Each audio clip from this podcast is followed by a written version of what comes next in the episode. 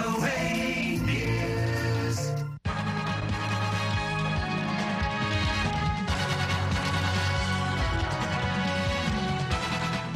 สวัสดีค่ะ คุณผู้ฟังวิวเอภาคภาษาไทยเสนอรายการข่าวสดสายตรงจากกรุงวอชิงตัน ประจำวันพุธที่ 24 พฤษภาคม 2566 ตามเวลาประเทศไทยนะคะ ซึ่งวันนี้มีดิฉันนีที่การกำลังวัน ร่วมโดยคุณรัตพลอ่อนสนิทร่วมดำเนินรายการวันนี้สำหรับหัวข้อข่าวที่น่าสนใจมีดังนี้ค่ะ รัสเซียอ้างสังหารนักรบยูเครนบุกรุกข้ามพรมแดนกว่า 70 คน การเจรจาเพดานหนี้สหรัฐไปได้ดี แต่ไม่มีทางออกแม้ใกล้เส้นตายหนึ่งมิถุนายนนี้ สหรัฐประกาศมาตรการลงโทษเกาหลีเหนือชุดใหม่เน้นภาคไอที TikTok ฟ้องรัฐมอนแทนาแบนห้ามใช้แอปพลิเคชันเท่าพิภพก้าวไกล สัมภาษณ์รอยเตอร์เรื่องสุราเสรีอวสานแก๊งหารสตรีมมิ่ง Netflix เริ่มจากการกวนแชร์ password ในสหรัฐ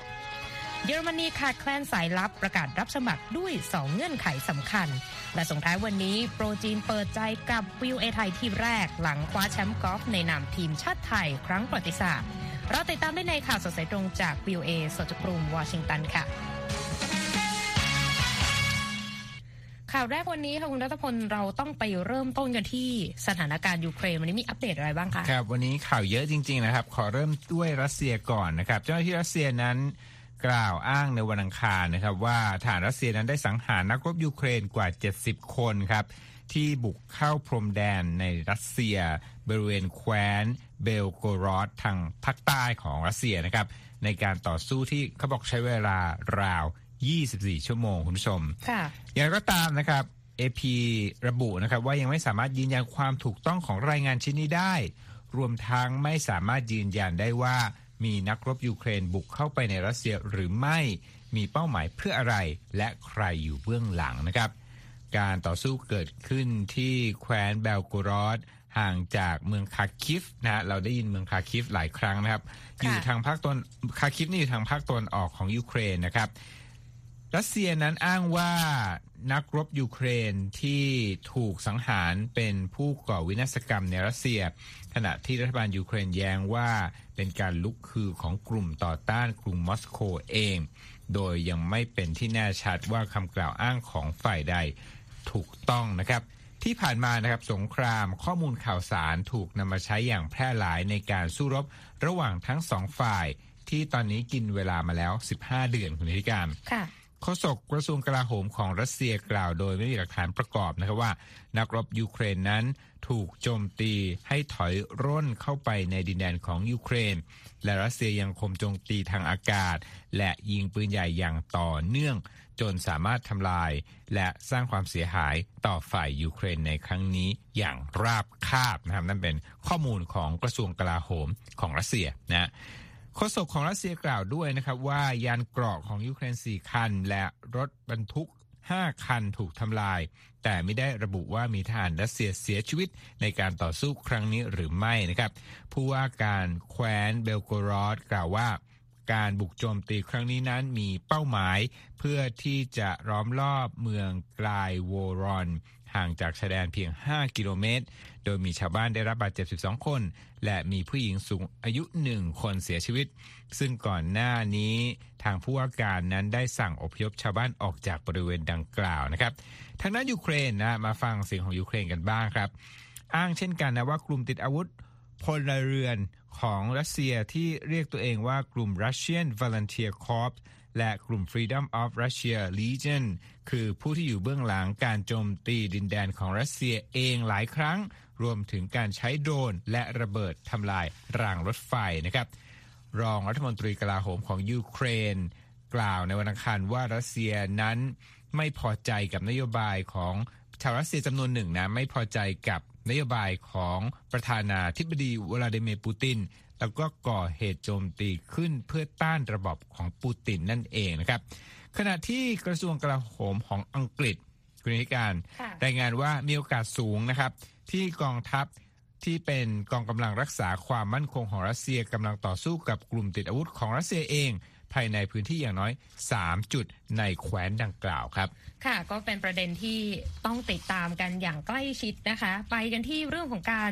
เจรจาเรื่องของการขยายเพดานหนี้สหรัฐกันบ้างคุณรัตพลทางประธานาธิบดีโจไบเดนและประธานสภาผู้แทนราษฎรเควินแมคคาร์ธี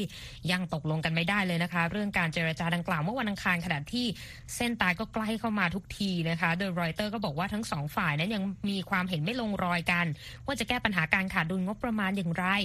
โดยฝั่งเดโมแครตก็แย้งว่าต้องขึ้นภาษีคนรวยและภาคธุรกิจมากขึ้น ขณะที่พรรครีพับลิกันก็แย้งว่าต้องตัดการใช้จ่ายภาครัฐนะคะ ตอนนี้ยังไม่ชัดเจนนะคะว่าทั้งสองฝ่ายนั้นจะกลับมาหารือกันได้เมื่อไหร่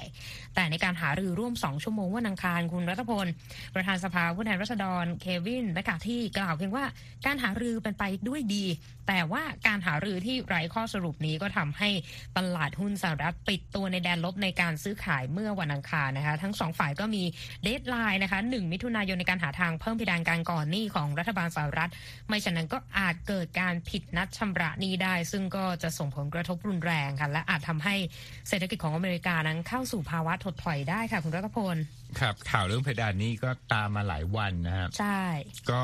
คงต้องดูต่อไปนะ จนถึง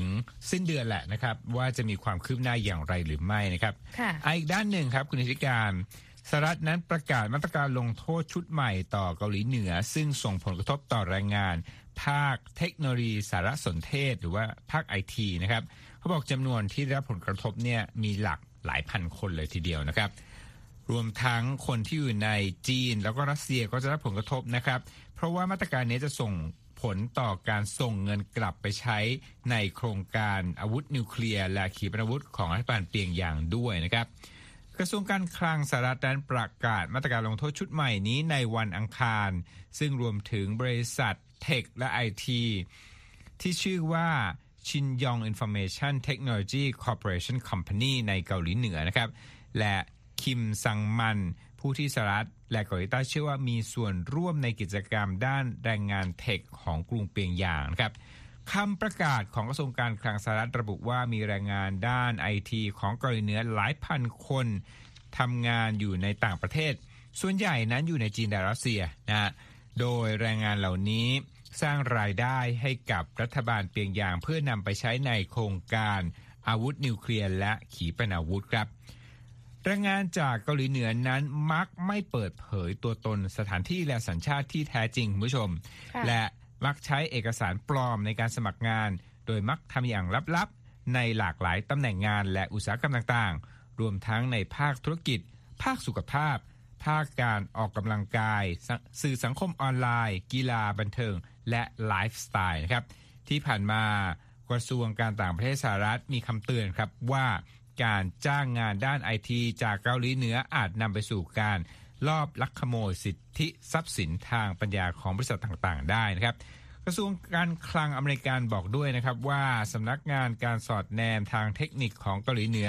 คือผู้ที่ปฏิบัติการโจมตีทางไซเบอร์ และยังมีความเชื่อมโยงกับกลุ่มแฮกเกอร์ที่มีชื่อเสียงซึ่งก็คือลาซารัสผู้ที่ถูกกล่าวหาว่า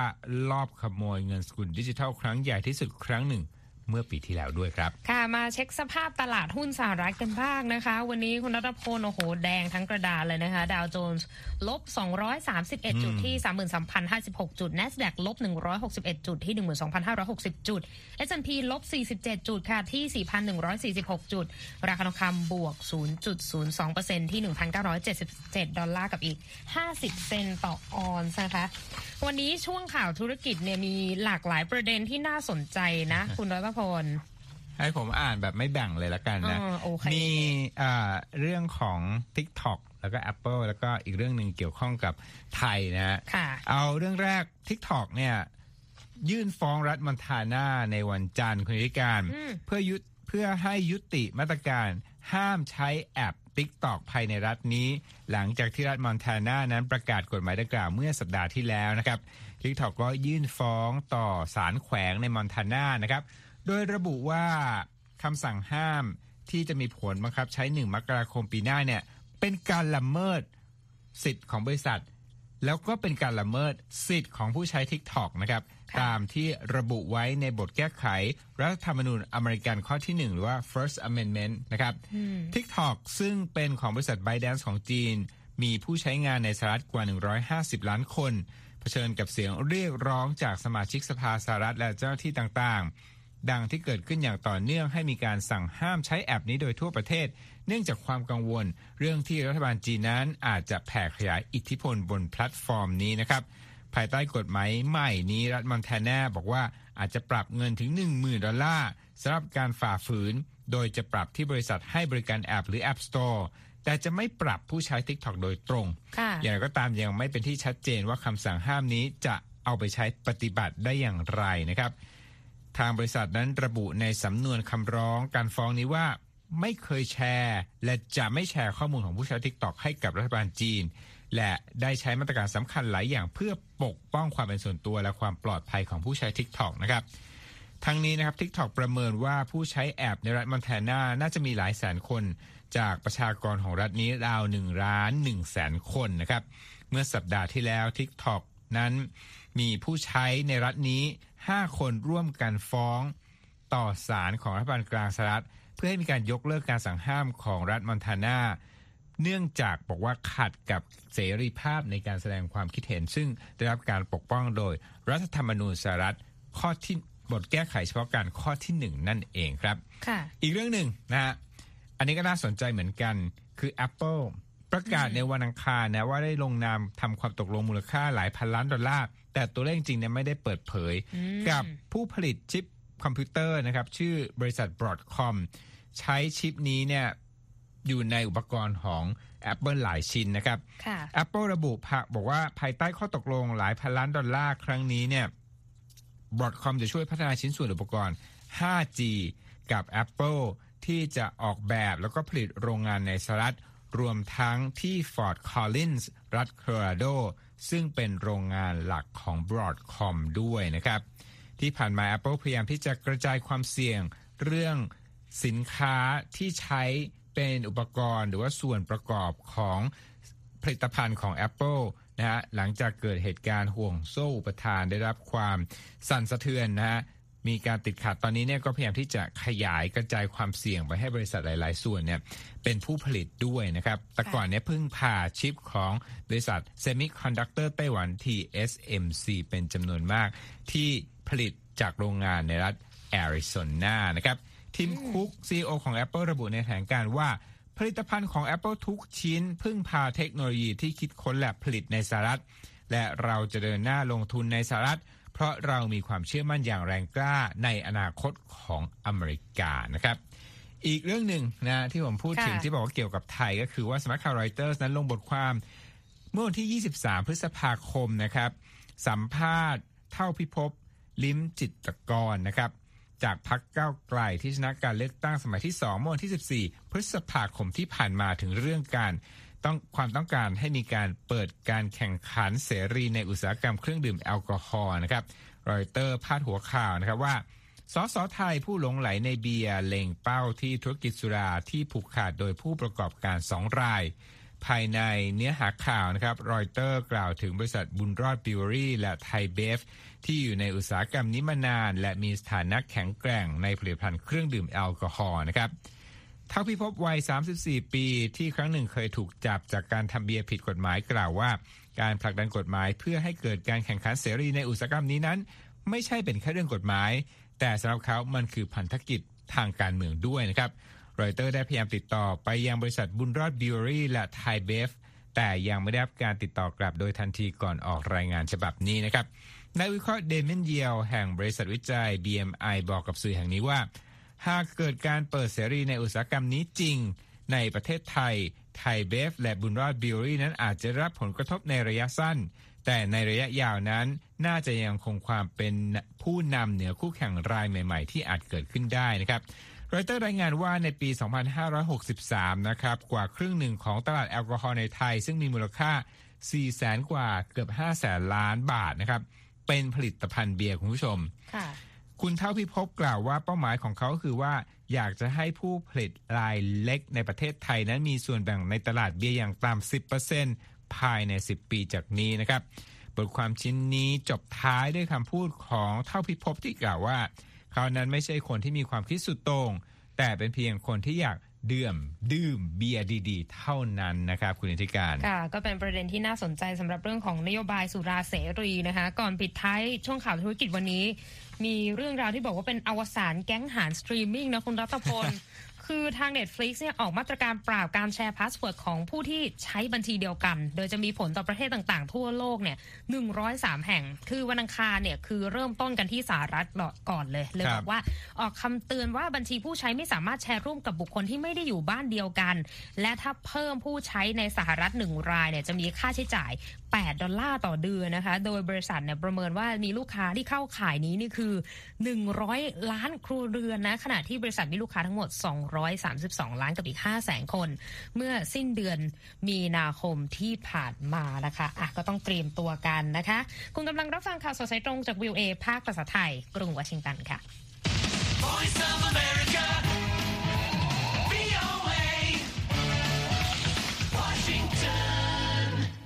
สั้นๆ กันที่อินเดียนะคะเปิดให้ทั่วโลกได้เห็นความสวยงามของแคว้นแคชเมียร์ในแถบเทือกเขาฮิมาลัยระหว่างการประชุมกลุ่ม G20 ที่เริ่มต้นในสัปดาห์นี้นะคะ หวังว่าจะสามารถดึงดูดนักท่องเที่ยวต่างชาติให้เดินทางมายังดินแดนที่ถูกเรียกว่าสวิตเซอร์แลนด์แห่งอินเดียนี้ได้นะคะ โดยทางรัฐมนตรีท่องเที่ยวอินเดียก็บอกว่าปีที่แล้วเนี่ยมีนักท่องเที่ยวมาเยือนถึง 18 ล้าน4แสนคนนะคะก็ทุบสถิติกันทีเดียว แล้วก็คาดว่าจะเพิ่มขึ้นมาโดยสัดส่วนใหญ่ก็คือ อยากให้นักท่องเที่ยวต่างชาติมาเยือนซึ่งตอนนี้เนี่ยข้อมูลในปี 2022 ก็บอกว่าส่วนใหญ่ก็คือเป็นนักท่องเที่ยวจากมาเลเซีย อินโดนีเซียเกาหลีใต้และไต้หวันนะคะ แต่ว่าก้าวต่อไปก็คืออยากจะให้นักท่องเที่ยวยุโรปเนี่ยมาเยือนกันเป็นหลักนะคะ ไปที่เรื่องราวของทิศทางการทำงานกันบ้างนะ คุณรัตพล คือหลังจากโควิดคลี่คลายไปเนี่ย แต่พฤติกรรมการทำงานของผู้คนทั่วโลกก็ถือว่าเปลี่ยนไปตลอดกาลนะครัคะบแล้วก็การปรับตัวในการทำงานจากที่บ้านเนี่ยก็กลายเป็นความนิยมกระแสหลักของคนกลุ่มนี้ไปแล้วด้วย แล้วคุณคมสันต์ศรีธนวิบูลย์ชัยมีรายละเอียดเกี่ยวกับเรื่องนี้จากรายงานของ AP มาถ่ายทอดเสนอค่ะ ครับตามข้อมูลการสำรวจของสำนักสำรวจสมโนประชากรสหรัฐ ระบุว่าคนที่ทำงานจากที่บ้านเริ่มเปลี่ยนไปในช่วงที่เกิดการระบาดใหญ่ของโควิด -19 โดยผู้ที่ทำงานจากบ้านเป็นคนที่มีอายุน้อยลง มีความหลากหลายทางเชื้อชาติ มีระดับการศึกษาที่ดีขึ้น และมีแนวโน้มที่จะย้ายถิ่นฐานมากขึ้นตามรายงานที่เผยแพร่ในเดือนเมษายน โดยใช้ข้อมูลจากการสำรวจชุมชนอเมริกัน สัดส่วนของแรงงานในสหรัฐที่ทำงานจากที่บ้าน เพิ่มขึ้นจาก 5.7%ในปี 2019 เป็น 17.9%ในปี 2021 เนื่องจากข้อจำกัดต่างๆ เพื่อลดการแพร่ระบาดของเชื้อไวรัส รายงานยังระบุว่าการเพิ่มขึ้นของผู้ที่ทำงานที่บ้าน สอดคล้องกับการลดลงของผู้ขับรถยนต์ ผู้ที่ร่วมโดยสารรถยนต์ไปในเส้นทางเดียวกัน หรือว่าขาพูผู้ใช้ระบบขนส่งสาธารณะ หรือผู้ใช้พาหนะเพื่อการเดินทางสัญจรประเภทอื่นๆ นอกจากนี้รายงานชี้ว่าในช่วงปี 2019 ถึงปี 2021 สัดส่วนของคนทำงานที่บ้านที่มีอายุ 25 ถึง 34 ปี เพิ่มขึ้นจาก 16%เป็น 23%ส่วนคนที่ทำงานที่บ้านและเป็นคนเชื้อสายแอฟริกันอเมริกัน เพิ่มขึ้นจาก 7.8%เป็น 9.5%สำหรับคนเชื้อสายเอเชียเพิ่มขึ้นจาก 5.7%เป็น 9.6%ในขณะที่ตัวเลขของแรงงานชาวฮิสแปนิกไม่มีการเปลี่ยนแปลง เมื่อพิจารณาปัจจัยด้านการศึกษา สัดส่วนของคนที่ทำงานที่บ้าน ที่มีวุฒิการศึกษาระดับปริญญาตรี ปรับเพิ่มจากระดับเกินครึ่งหนึ่งมาเป็นสัดส่วนมากกว่า 2 ใน 3 แล้วคนที่ทำงานที่บ้านมีโอกาสย้ายถิ่นฐานในปีที่ผ่านมา มากกว่าคนที่เดินทางไปทำงานปกติ เมื่อดูเป็นรายอุตสาหกรรมจะพบว่าผู้ที่ทำงานที่บ้านมากที่สุด คือกลุ่มที่ทำงานด้านข้อมูล ปรับเพิ่มขึ้นจาก 10.4%เป็น 42%และกลุ่มทำงานด้านการเงิน ประกันภัยและอสังหาริมทรัพย์ ที่เพิ่มขึ้นจาก 10.8%เป็น 38.4%ส่วนกลุ่มงานธุรการเพิ่มขึ้นจาก 12.6%เป็น 36.5%กลุ่มอุตสาหกรรมที่มีการเปลี่ยนแปลงน้อยที่สุดในแง่การทำงานจากที่บ้าน ได้แก่การเกษตรและเหมืองแร่ ธุรกิจบันเทิง ธุรกิจอาหารรวมถึงด้านกองทัพ แม้ว่าทุกระดับรายได้จะเห็นการเพิ่มขึ้นในการทำงานจากที่บ้าน แต่คนที่อยู่ในกลุ่มรายได้สูงสุด มักจะมีโอกาสทำงานจากบ้านมากที่สุดการทำงานจากที่บ้านสำหรับคนงานที่อยู่ในกลุ่มรายได้ต่ำสุด เพิ่มขึ้นเป็น 2 เท่าจากปี 2019 ถึงปี 2021 แต่ในรายงานกลับพบว่าคนงานที่อยู่ในกลุ่มรายได้สูงสุดทำงานมากขึ้นถึง 3 เท่าตัว การทำงานจากที่บ้านยังแตกต่างกันไปตามภูมิภาค ภายในปี 2021 การทำงานจากที่บ้านมีอยู่มากที่สุดในพื้นที่ฝั่งตะวันตก และตะวันออกเฉียงเหนือของสหรัฐ โดยมีสัดส่วนประมาณ 1 ใน 5 ของจำนวนแรงงาน ขณะที่ทางตอนใต้ของสหรัฐมีสัดส่วนอยู่ที่ 16.2%และพื้นที่ตอนกลางอยู่ที่ 15.8%ความแตกต่างนี้อาจเกิดจากการเข้าถึงอินเทอร์เน็ตการกระจุกตัวของกลุ่มงานด้านเทคโนโลยีสารสนเทศ ที่อยู่บริเวณเมืองแถบชายฝั่ง และวิธีการเดินทางของผู้คน ไม่ว่าจะทางรถยนต์หรือระบบขนส่งสาธารณะ พื้นที่เมืองใหญ่ที่เน้นหนักไปที่งานด้านเทคโนโลยีอย่างนครซานฟรานซิสโก และเมืองซานโฮเซ ในปี 2021 มีมากกว่าหนึ่งในสามของแรงงานทำงานจากที่บ้าน ซึ่งถือว่าเป็นสัดส่วนที่ใหญ่ที่สุดในบรรดาเมืองใหญ่ที่มีผู้อยู่อาศัยมากกว่า 1 ล้านคน เนื่องจากข้อจำกัดการแพร่ระบาดส่วนใหญ่ถูกยกเลิกไปตั้งแต่การสำรวจในปี 2021 จึงยังไม่มีความแน่ชัดว่าการเพิ่มขึ้นของการทำงานจากที่บ้านนั้น จะเป็นไปอย่างถาวรหรือไม่ ในรายงานให้ความเห็นว่าหากเป็นเพียงชั่วคราว การระบาดของโควิด -19 ได้สร้างการเปลี่ยนแปลงครั้งใหญ่ เกี่ยวกับสถานที่ทำงานของคนในสหรัฐ จึงอาจกล่าวได้ว่าการยอมรับการทำงานจากที่บ้านอย่างแพร่หลาย เป็นลักษณะเฉพาะของยุคโรคระบาด ผมคมสันสีธนะวิบุญชัย VOA รายงาน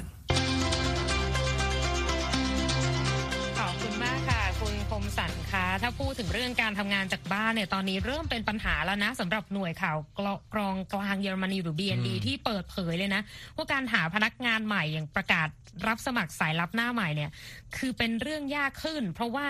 คนปัจจุบันคนรุ่นใหม่เนี่ยยอมรับสองเงื่อนไขสำคัญไม่ได้คือการทำงานจากบ้าน กับอันที่สองคือไม่อยากอยู่ห่างไกลสมาร์ทโฟนส่วนตัวนะคะ ปัจจุบันในหน่วยข่าวกรองกลางเยอรมนีมีพนักงานประมาณ 6,500 คนนะคะ อ้างอิงจากเว็บไซต์ของทางการ ซึ่งเขาก็บอกว่าเป็นเรื่องที่ท้าทายมากที่ต้องหาพนักงานมาเติมเต็มที่เหล่า baby boomer กำลังทยอยเกษียณอายุกันไปนะคุณรัตพลครับคุณกำลังรับฟังข่าวสดสายตรงจากวิวเอภาคภาษาไทย กรุงวอชิงตันค่ะ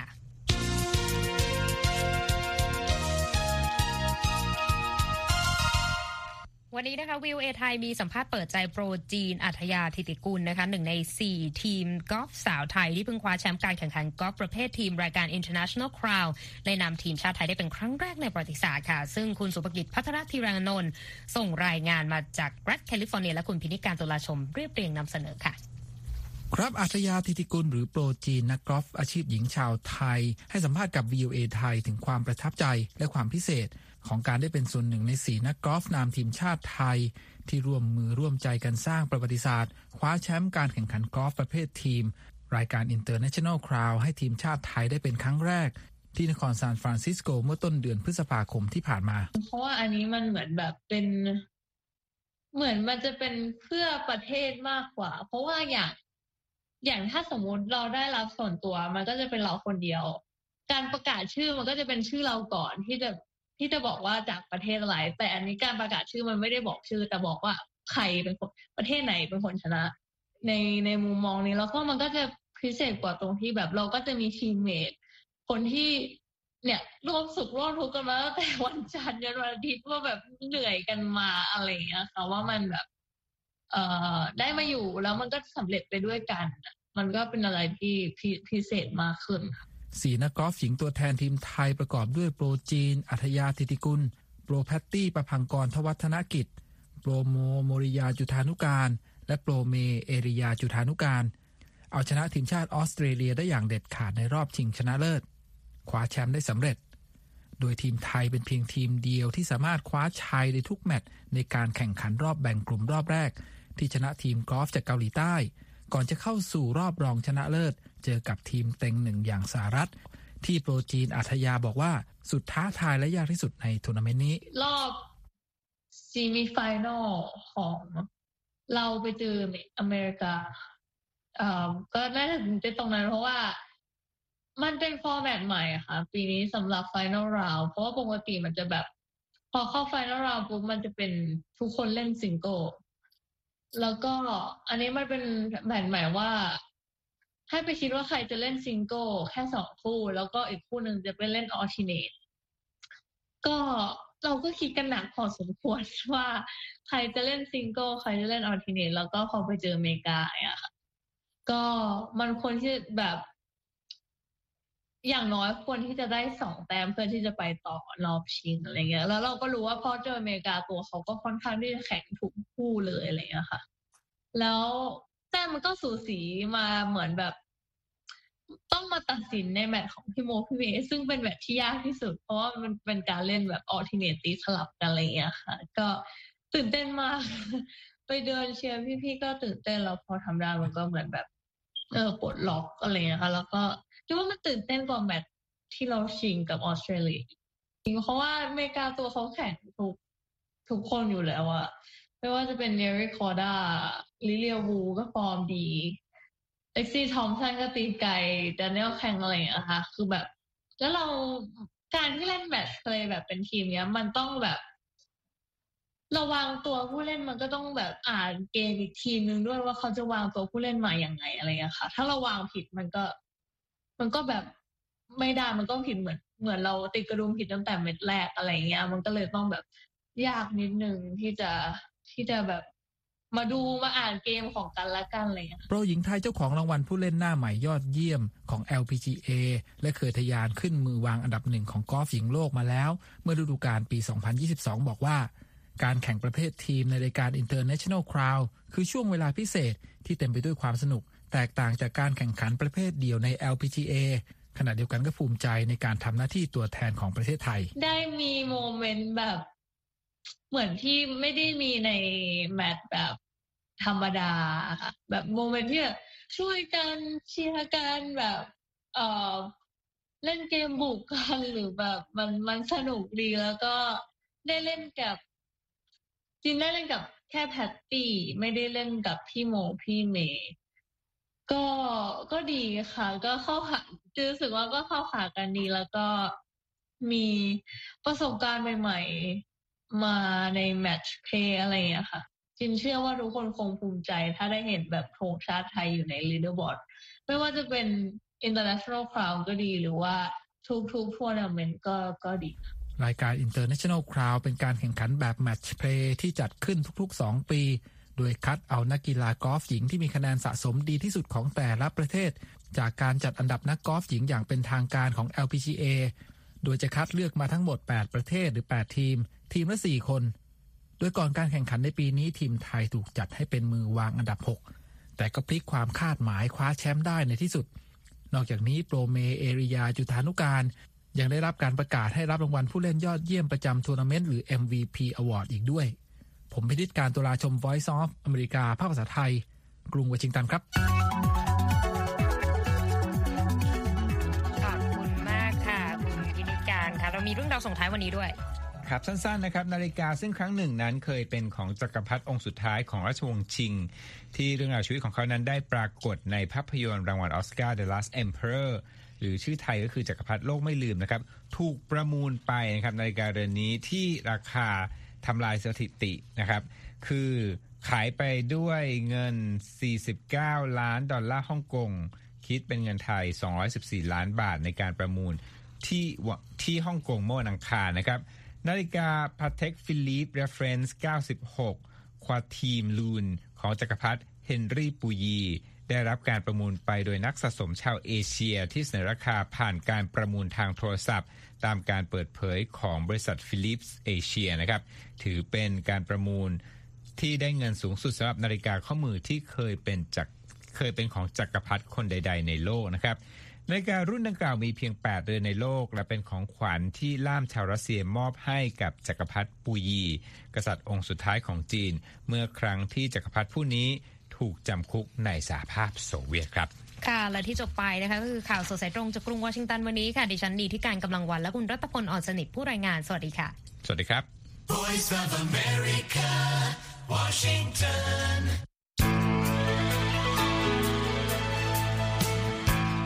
ครับและที่จบไปเป็นรายการจาก VOA ภาคภาษาไทย รายงานสดส่งตรงจากกรุงวอชิงตันประเทศสหรัฐ คุณผู้ฟังสามารถติดตามข่าวสารจากทั่วโลกได้ในทุกที่ทุกเวลา ที่เว็บไซต์ voathai.com รวมถึงทุกช่องทางในโซเชียลมีเดีย Facebook YouTube Twitter และ Instagram เริ่มต้นวันด้วยการอัปเดตข่าวสารจากทั่วโลก ผ่านรายการข่าวสดสายตรงจาก VOA ภาคภาษาไทย และสุดสัปดาห์กับ VOA ทั้งยังเรียนรู้เรื่องราวทางวัฒนธรรม และไลฟ์สไตล์ผ่านรายการภาษาอังกฤษแบบอเมริกันของเรา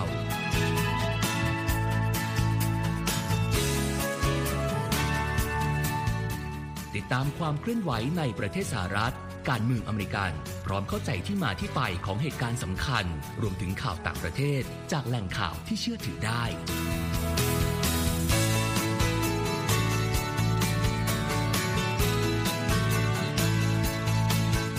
นอกจากนี้ VOA ยังมีบทสัมภาษณ์และคอนเทนต์แบบ Exclusive จากบุคคลที่น่าสนใจหลากหลายวงการ และยังมีเรื่องราวของคนไทยในประเทศสหรัฐอีกด้วย